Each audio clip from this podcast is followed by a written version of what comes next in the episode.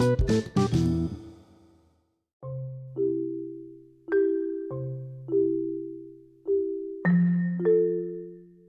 bismillahirrahmanirrahim. Assalamualaikum warahmatullahi wabarakatuh.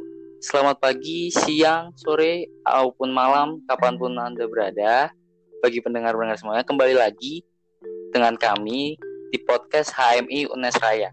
Di mana di podcast kali ini kita juga akan ngobrol-ngobrol diskusi menarik lagi. Tentunya dengan pembicara yang juga luar biasa akan sharing-sharing bareng sama kita nih. Uh, untuk pembicaraan di podcast pada kesempatan ini, kita itu akan membahas temanya pemuda milenial harus bagaimana agar negara bangkit di tengah pandemik gitu teman-teman. Tapi sebelumnya izinkan saya perkenalkan diri. Nama saya Said Tanjila Wakil Hamdi. Saya selaku ketua bidang pemberdayaan umat di komisariat HMI Unes Raya baik langsung saja kita kenalan dengan pemateri atau penyaji pada podcast kali ini itu ada Bang Sultan Rifandi. Assalamualaikum Bang. Waalaikumsalam. Bang Sultan ini itu ketua Dewan Mahasiswa uh, UIN, ya Bang? Ya. UIN Jakarta. Ketua, ketua Dewan Eksekutif Mahasiswa. Dewan Mahasiswa. Ibaratnya Presiden BEM lah Bang, Presiden mahasiswanya lah ya. Iya bisa, Presma UIN Jakarta bisa. Okay. Ya, sekaligus uh, kader HMI juga kan Bang? Betul. Oke Bang. Uh, jadi ini kita podcastnya kali ini juga bertepatan sama peringatan reformasi bang. Oke. Okay. Kebangkit uh, itu uh, kebangkitan nasional juga nanti kan. Di yep. Betul. 20 Mei. Jadi sekaligus saja kita bahas langsung mengenai tema kita yaitu pemuda milenial harus bagaimana agar negara bangkit di tengah pandemi. Jadi sebelumnya mau tanya-tanya okay. nih, uh, kita kan memang semua ini satu Indonesia ini bahkan merasakan yang namanya uh, COVID ini dampak COVID ya bang ya yang cukup kita rasakan ini nah di abang sendiri kesibukannya itu sekarang apa dan dengan adanya COVID ini apa perubahannya gitu bang yang membuat gitu Iya, oke. Okay. Uh, eh, kalau kesibukan ya pasti kita sesekali keluar gitu kan. Keluar pun iya. ketika kita untuk memberikan bantuan sosial gitu kan, Betul. kan, bagi-bagi sembako. Jadi kita nggak mungkin keluar kecuali ada kegiatan yang uh, berinisiatif untuk berbagi gitu kira-kira. Hmm, iya bang ya. Untuk perubahannya sih, perubahannya ya sangat signifikan perubahannya. Kita seolah terperangkap di dalam uh, situasi yang uh, menggantungkan kita pada HP ini gitu kan, pada kuota hmm. bahkan hmm. kuliah juga secara online. Iya betul online. Jadi ada banyak sekali perubahan yang terjadi lah. Nah, iya. posisi millennials di dalam perubahan ini, apakah hanya uh, menjadi apa korban korban COVID dan korban kegagalan kebijakan pemerintah atau ingin berinisiatif untuk terus memberikan masukan dan kritik terhadap pemerintah kan itu pilihannya sebetulnya. Iya betul bang betul. Jadi kalau dibilang ada perubahan semua melak, mel, mel, apa merasakan Mengalami. perubahan ah, benar benar gitu kan bukan ah. hanya di Indonesia tapi tataran global sekarang merasakan perubahannya di mana kalau perang dunia satu perang dunia kedua itu kan jelas musuhnya ada gitu kan? Kita bisa deteksi mana lawan kita. Pelurunya bisa disiapkan dengan kapasitas musuh. Nah sekarang kita kelagapan gitu kan? Iya betul siapa ya. mesti menyiapkan berapa gitu kan? Iya. tapi efektif membunuh manusia kan membingungkan membingungkan gitu kan situasinya. Iya. nah di situlah kemudian kelihayan leader diuji itu. Apakah betul para pemimpin kita bisa melewati gelombang dahsyat ini atau seperti yang dikatakan oleh media-media internasional bahwa Indonesia labil, inkonsisten, nggak jelas hasilnya dan lain-lain sebagainya. Iya benar bang. Terus uh, mengenai abang ini kan juga lagi bergerak ada di lingkungan pergerakan mahasiswa ini kan bang. Nah, mm -hmm. secara otomatis juga uh, di bidang pergerakan mahasiswa kita juga mengalami perubahan gitu kan. Saya belum bisa mengatakan ini berupa gangguan atau apa tapi saya lebih kepada kita tantangan bagi kita yang bergerak di lingkup pergerakan mahasiswa. Nah menurut abang ini uh, bagaimana selaku mahasiswa yang berada di lingkup pergerakan mahasiswa atau mahasiswa aktivis ini menghadapi situasi seperti ini tapi tetap uh, menjalankan seperti setia kala gitu bang. Tetap menya uh, sebagai pembela masyarakat sebagai penyalur aspirasi dan tetap seperti itu lah bang. Iya bisa menjadi tantangan bisa juga menjadi kekalahan sebab iya. yang di stop aktivitasnya kan masyarakat. Iya. Benar, Tapi benar. pejabat stop aktivitasnya kan. Undang-undang uh, uh, uh. tetap disahkan, nah, uh, tetap melakukan sidang, Nah, jadi kita melihat ambiguitasnya. Kalau kemudian eh, transportasi pada akhirnya dibuka, lo kenapa eh, apa namanya? Kenapa tetap eh, mahasiswa demonstrasi diperketat, gitu kan? Kalau iya, kemudian PSBB diterapkan tidak boleh berkumpul dari, lebih dari lima orang, kenapa anggota DPR bergerumul lebih dari lima orang kan gitu kira-kira. Hmm, Jadi hmm, hmm. kita lihat kontradiksinya tuh situasi pandemik seperti ini akhirnya dimanfaatkan oleh segerombolan setan yang bukan berbentuk jin atau makhluk halus tetapi memang berbentuk manusia dan berdas gitu kan berkerah ya, putih bahkan. Iya. Ya, gitu. Jadi saking jahatnya setan pun akhirnya minder ini kok manusia lebih jahat dari saya? Kan gitu kira-kira.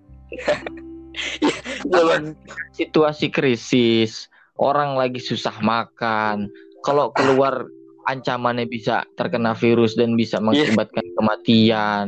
Betul, nah betul. ini bisa-bisaan mengesahkan undang-undang yang entah dari mana partisipasi masyarakatnya, entah di mana uh, apa naskah akademiknya, entah bagaimana penyerapan uh, apa namanya masukan-masukan masyarakatnya. Ini tiba-tiba disahkan gitu kan.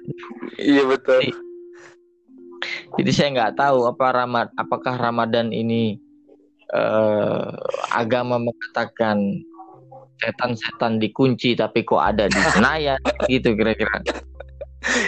Ibaratnya itu kayak mengambil kesem apa kesempatan di kesempitan gitu ya. Iya, akhirnya orang berintrik semua di tengah kesempitan seperti ini. Tetapi ya itulah makanya eh, jangan sampai uh, kritis kita juga dininabobokan dengan PSBB tuh karena selain di dunia kita yang di lockdown nggak boleh keluar, tetapi kita masih memiliki dunia maya, ah, iya di mana ruang virtual ini harus menjadi arena milik kita, arena milik anak muda yang mengerti dan memiliki cara bermain gadget, cara bermain sosial media yang nggak sekedar apa nggak sekedar mementingkan diri sendiri, tetapi kita bisa berselancar sambil menyisipkan gagasan, menitipkan ide, mengkritik eh, apa namanya menyisipkan agenda-agenda gerakan gitu kan.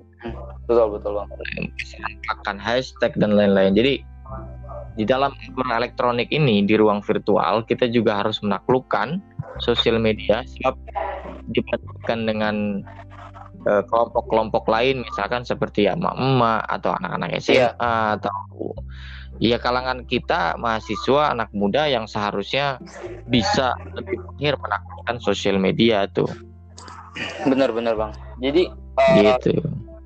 menarik mengenai kebijakan ini kalau kita sebelum sebelum masa pandemi ini kita mungkin sempat dihadapkan beberapa kali sering kali aksi-aksi ya bang di akhir tahun dari akhir tahun 2019 sampai 2020 kemudian yang sangat amat disayangkan beberapa aksi itu kadang berujungnya tetap aja uh, dari pihak yang atau apa otoriter itu tetap kayak hmm, melanjutkan agendanya gitu ya bang. Masih tetap malah mengesahkan undang-undang dan lain kecuali memang beberapa aksi dari mahasiswa yang menimbulkan ker apa itu uh, simpati dan perhatian besar di publik. Karya kayak kemarin aksi KRKUHP baru setelah kita bergejolak semuanya baru itu kemudian menjadi pertimbangan. Dan sekarang pun masih di pertim apa dipikirkan lagi dan dibahas lagi di dewan ya bang?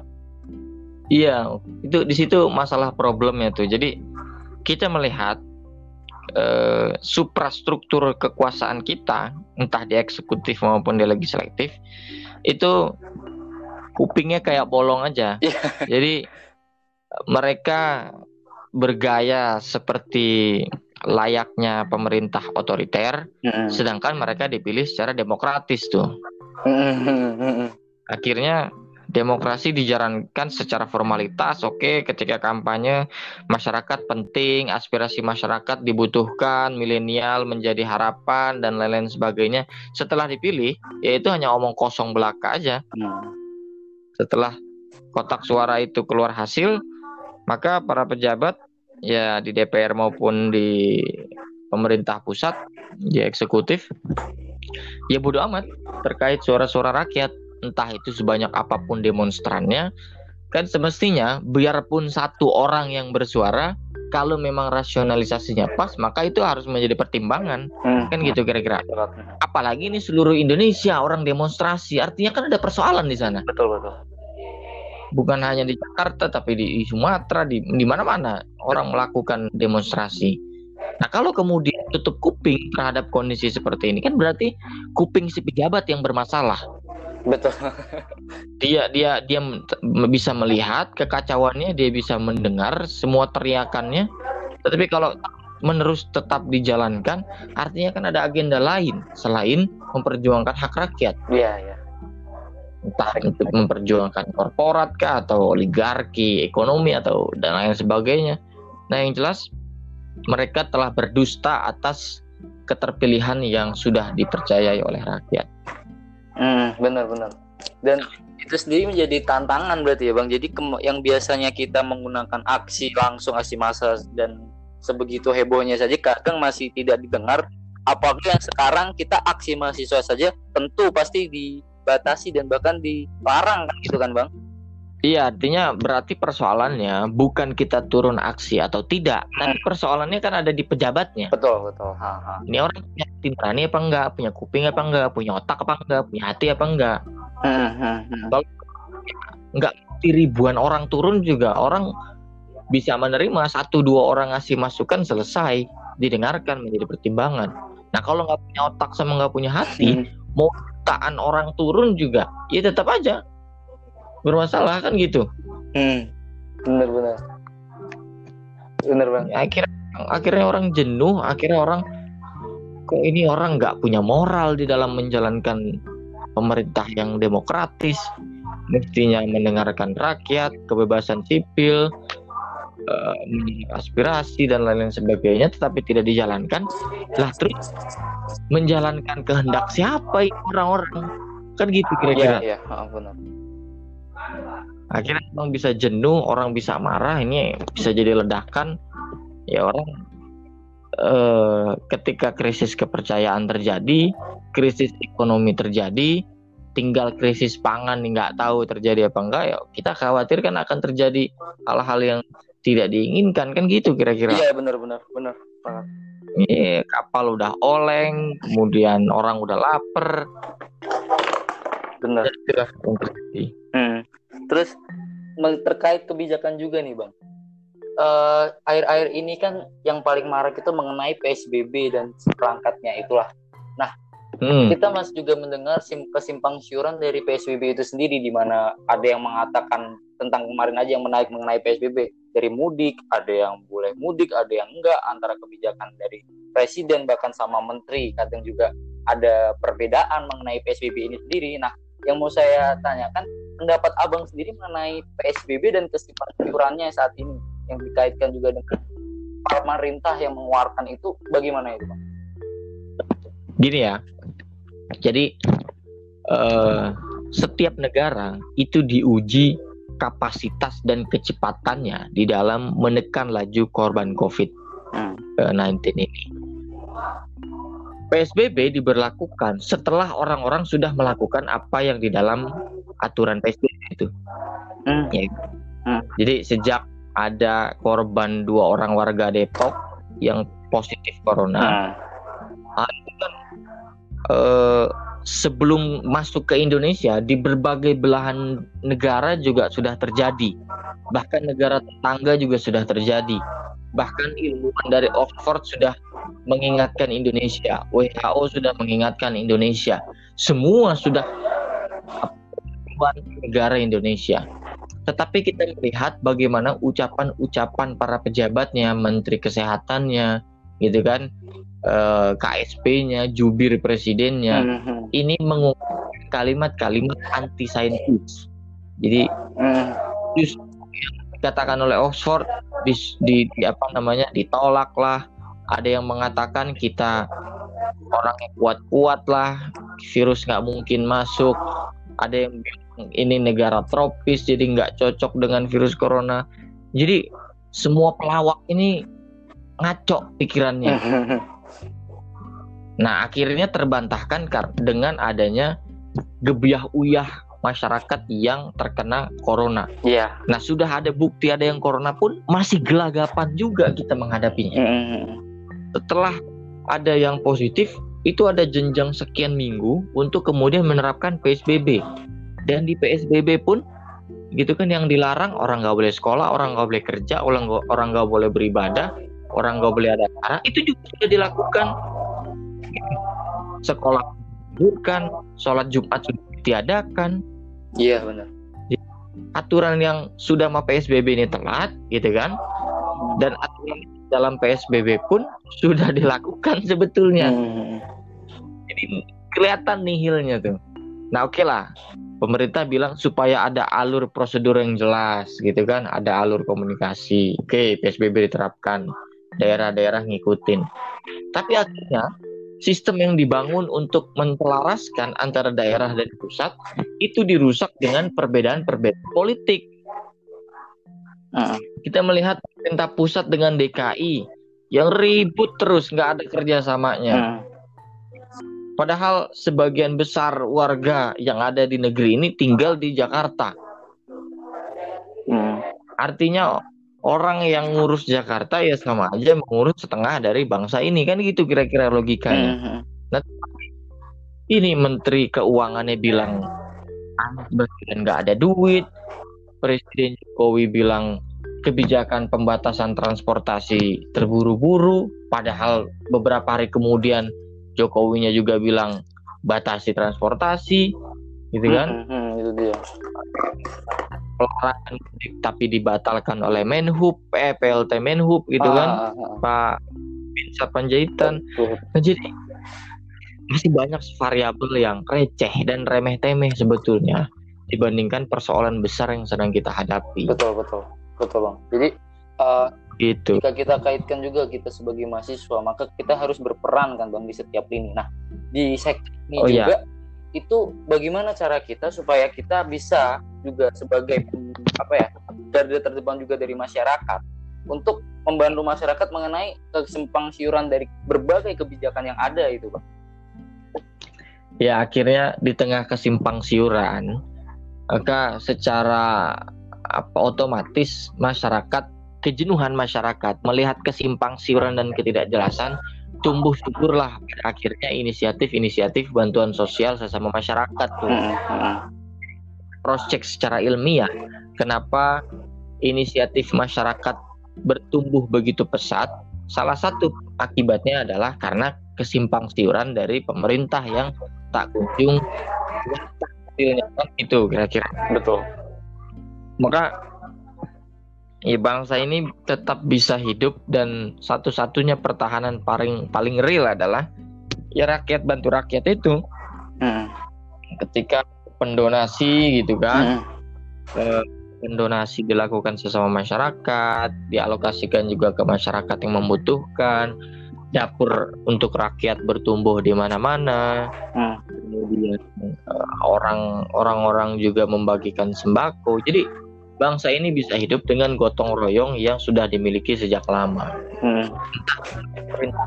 pemerintahan siapa pun ya kalau nihil hasilnya dampaknya dan eh, kebijakannya kita bergantung pada inisiatif masyarakat. Kita bergantung pada kesadaran masyarakat. Kita bergantung pada eh, gerak-gerik mahasiswa yang dapat menambal ruang-ruang kosong yang semestinya dihadirkan oleh negara begitu Betul. Tapi terkait ruang-ruang kosong tadi bang, yang juga harus apa diisi dengan oleh pem- apa mahasiswa. Sedangkan Hmm. saat ini juga kita menghadapi berbagai permasalahan langsung yang juga dihadapi oleh mahasiswa gitu kan terkait mengenai Ya. ekonomi yang otomatis terdampak jadinya uh, pembayaran kuliah dan semua fasilitas yang harus digunakan untuk kuliah seperti kuota dan lain-lain itu juga lagi terhambat dengan apa situasi ekonomi saat ini. Tapi kita masih belum diberikan kejelasan. Mungkin ada beberapa sih kalau universitas tapi kejelasan secara umum telah menyeluruh mengenai kelonggaran uh, tentang pembayaran ini kan bang? Pembiayaan kuliah dan lain-lainnya itu kan. Betul. Betul betul. Ya itu pun jadi satu masalah yang memang real dihadapi oleh mahasiswa ya. Selain kita mesti kepedulian sosial kita mesti aktifkan, kekritisan kita terhadap pemerintah juga kita mesti gaungkan. Tetapi masalah yang ada di tangan kita juga sebetulnya kita sedang hadapi, iya, itu dia. gitu kan? Hmm, kuota kita harus beli sendiri, gitu. Terus SPP juga meningkat, makin mahal di tengah krisis seperti ini. Jadi ini kedunguan kita lihat dilakukan oleh pemerintah gitu kan. Hmm. yang mesti hadir untuk melakukan stabilitas pendidikan demi uh, menstimulus agar mah nggak ada besar-besaran nggak cuti bersama kan gitu kira-kira. iya, benar, pikirannya otaknya proyek-proyek. Tuh iya. Uh, terus? uh, apa ketahanan ekonomi mm -hmm. terlihat dari per itu tahun 2020 gitu kan. Iya benar ya, makanya aduh kita apa gitu evaluasi terus gitu bahwa semua narasi-narasi kampanye yang disampaikan pada saat pilpres itu jauh berbanding terbalik. Nah kondisi ini ini yang penting. Kita akhirnya diajarkan bagaimana persatuan nggak cukup untuk memajukan bangsa ini.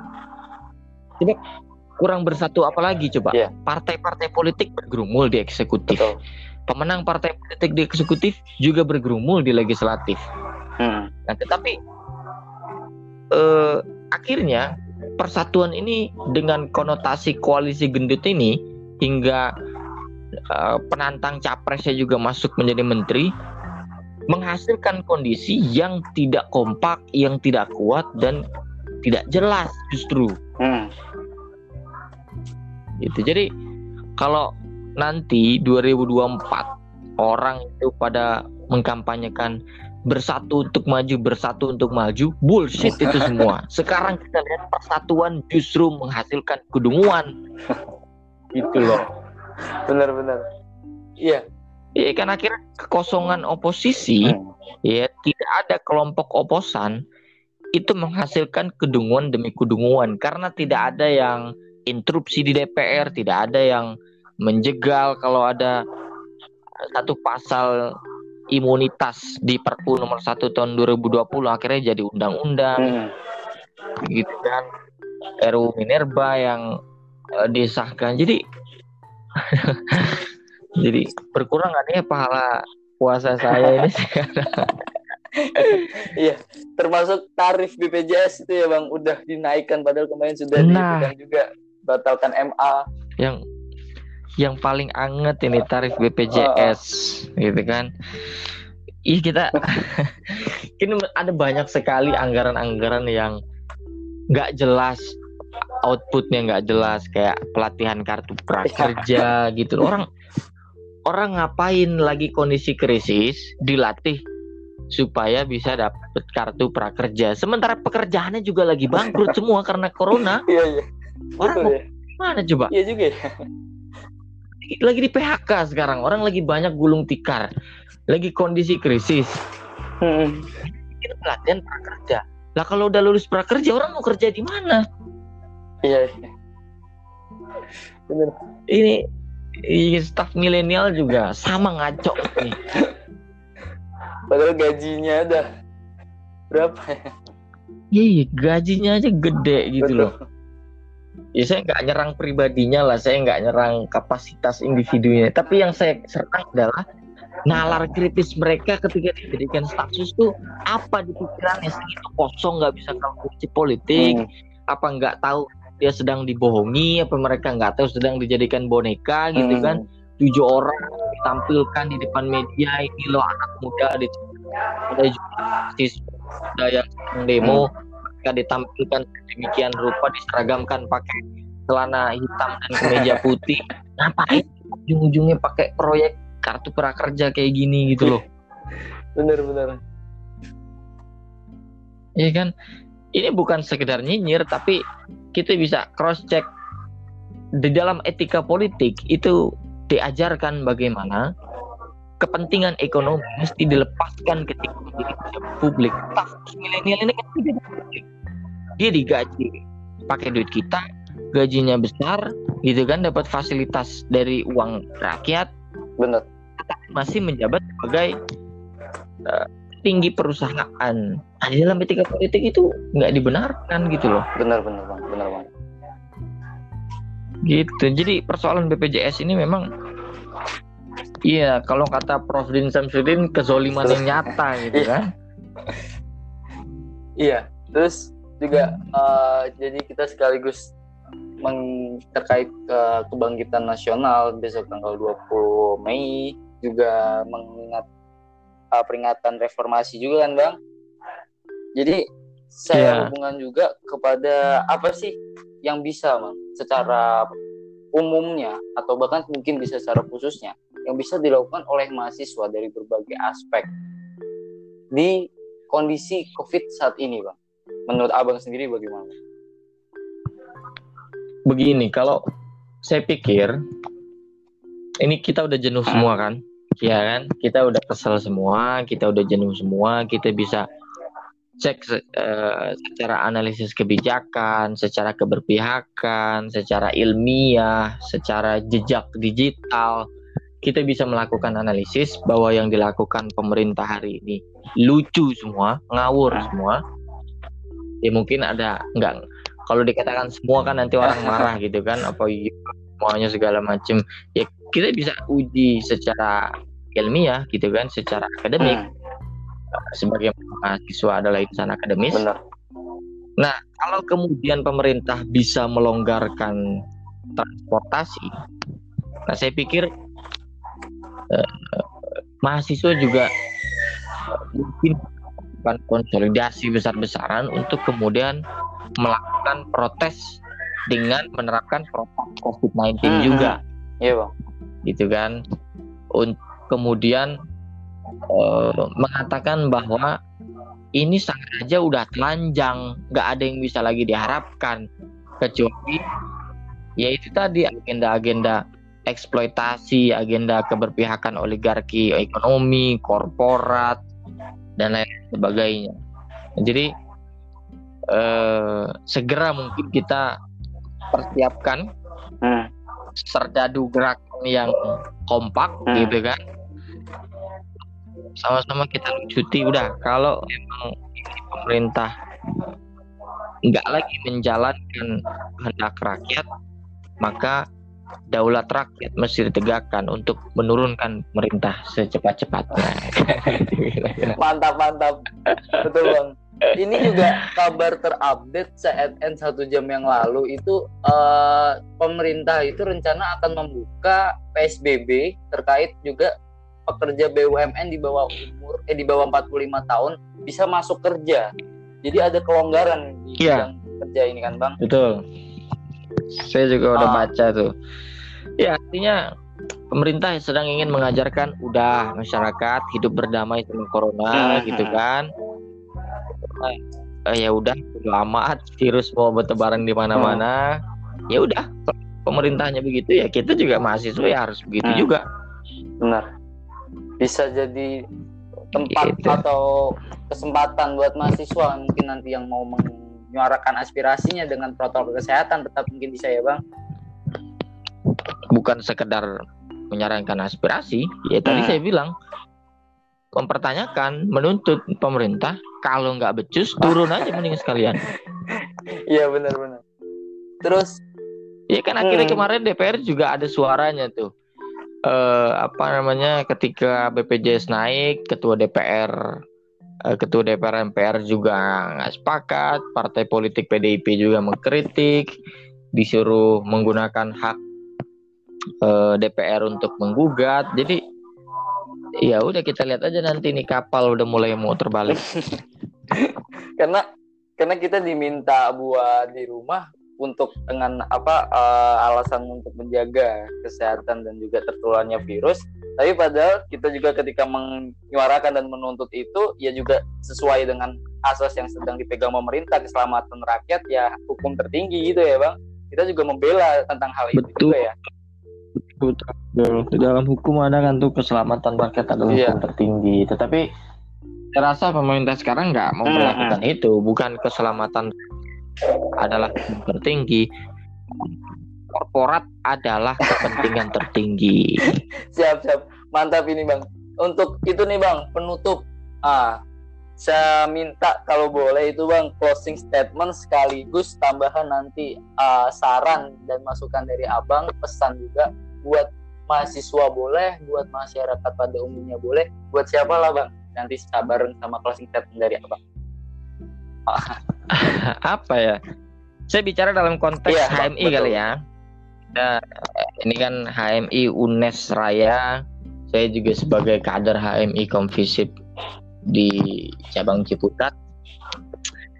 Eh di mana pun kita sebagai mahasiswa entah HMI kah atau organ atau organ ekstra lain kah itu intinya mengaktifkan daya nalar kritis kita sejak sekarang harusnya sejak kemarin-kemarin untuk kita bisa tetap apa eh, melakukan aksi kritis entah itu di dunia digital maupun nanti setelah mulai PSBB dilonggarkan gitu kan. Ketika kondisi juga sudah memungkinkan kita harus meleburkan atau mempersiapkan serdadu gerakan yang kompak, yang masif, yang kuat, yang secara gagasan juga matang untuk kita gugat. Ini sejauh ini pemerintah apakah bekerja untuk rakyat atau se- sebetulnya bekerja membahayakan rakyat? Kalau yang dilakukan adalah membahayakan rakyat, ya besok bisa jadi kita yang meninggal gitu kan, bisa jadi orang tua kita yang meninggal, bisa jadi teman-teman di sekitar kita yang meninggal. Takut mengalami kondisi tersebut. Ya lebih baik kita ingatkan, ini kalau pemerintah terus-menerus melakukan bahaya untuk rakyat, ya mending jangan lagi pemerintah melakukan eh, sesuatu yang bahaya. Dengan apa? Ya dengan turun aja kalau misalkan nggak bisa kerja, nggak becus kerja dan eh, membahayakan terus kan gitu kira-kira. Nah jadi singkatnya eh, kita harus tetap mengaktifkan daya kritis kita. Pemerintah diamanatkan oleh konstitusi untuk mencerdaskan kehidupan bangsa, bukan memamerkan kedunguan bangsa. Sekian, terima kasih. Bisa, Yakin. Siap terima kasih ya bang Sultan Rifandi untuk waktu dan juga ilmunya sharing-sharingnya semuanya sangat bermanfaat insya Allah kapan-kapan kita ngobrol-ngobrol bareng lagi ya bang amin. Saya mewakili Oh, siap. dari Oke, HMI siap. saya juga mengucapkan terima kasih buat abang. Baik mungkin itu aja. Siap, ah, buat sama-sama, abang dan juga sama-sama. pendengar semuanya apabila saya khususnya selaku host dan juga kita ada kesalahan mohon dimaafkan. Kurang lebihnya mohon maaf. Terima kasih. Assalamualaikum warahmatullahi wabarakatuh. Makasih ya bang. Waalaikumsalam.